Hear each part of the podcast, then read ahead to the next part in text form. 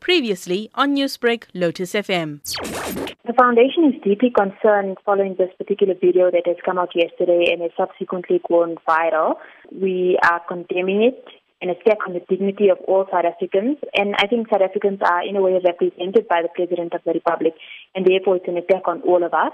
And particularly for the foundation, President Cyril Ramaphosa was our former board chairperson. What is the foundation's stance on the issue? From our side, what we're saying is that irrespective of the type of grievances that people have about the country or various situations, there's no way that people can use racist vitriol, hate speech, or dehumanize any person irrespective of their position. It's unacceptable. It cannot be allowed. And I think it requires a widespread condemnation from society itself. From the foundation side, we're seeing a very disturbing trend, not just this recent uh, racist incident, but it's preceded by a whole range of others. Um, we've had the Lochna Moodley incident. We've had more recently Adam Catzavelos making a, a racist statement via video as well.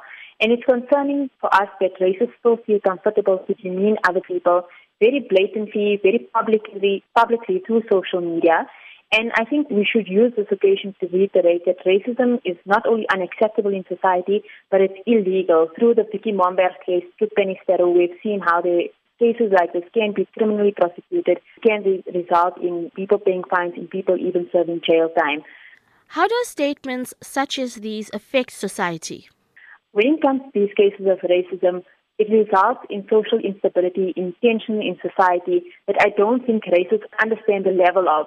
I mean, it takes one racist incident to spark a situation that can become very uncontainable, that can wreak havoc, especially in a society like our own that's deeply scarred from apartheid and that has high levels of inequality as a result of racism itself of the past.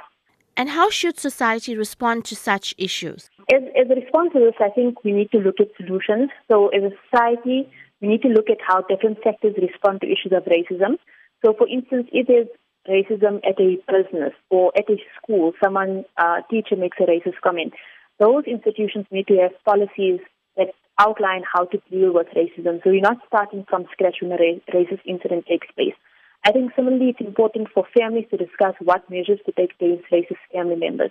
Also, I think on a broader level, we should be discussing as a society what should be our response to racism. Um, so on the one hand, we can have criminal prosecutions, we can have the court penalizing people, which is very important to put a stop to overt racism. But I think we need to be discussing as a society what should be the rehabilitative processes that racists undergo.